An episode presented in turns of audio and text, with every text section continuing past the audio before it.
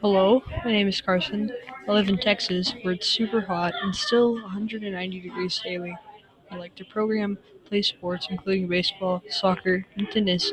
My favorite color is yellow because it's the most vibrant, makes others feel safe and happy. Some of my hobbies include cooking, programming, playing games on an Xbox, and various sports. I love pets, especially dogs. I have two dogs. One is a Chihuahua, the other is a long haired Dachshund.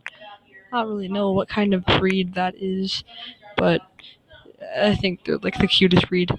Um, this podcast will mostly be about how to program, what you can program on, tips and tricks, history of computer programming. I'll be going through different lessons, ideas, and even things that I have programmed myself. This will be a little different than other podcasts because they're practically lessons and ways to get better at computer programming.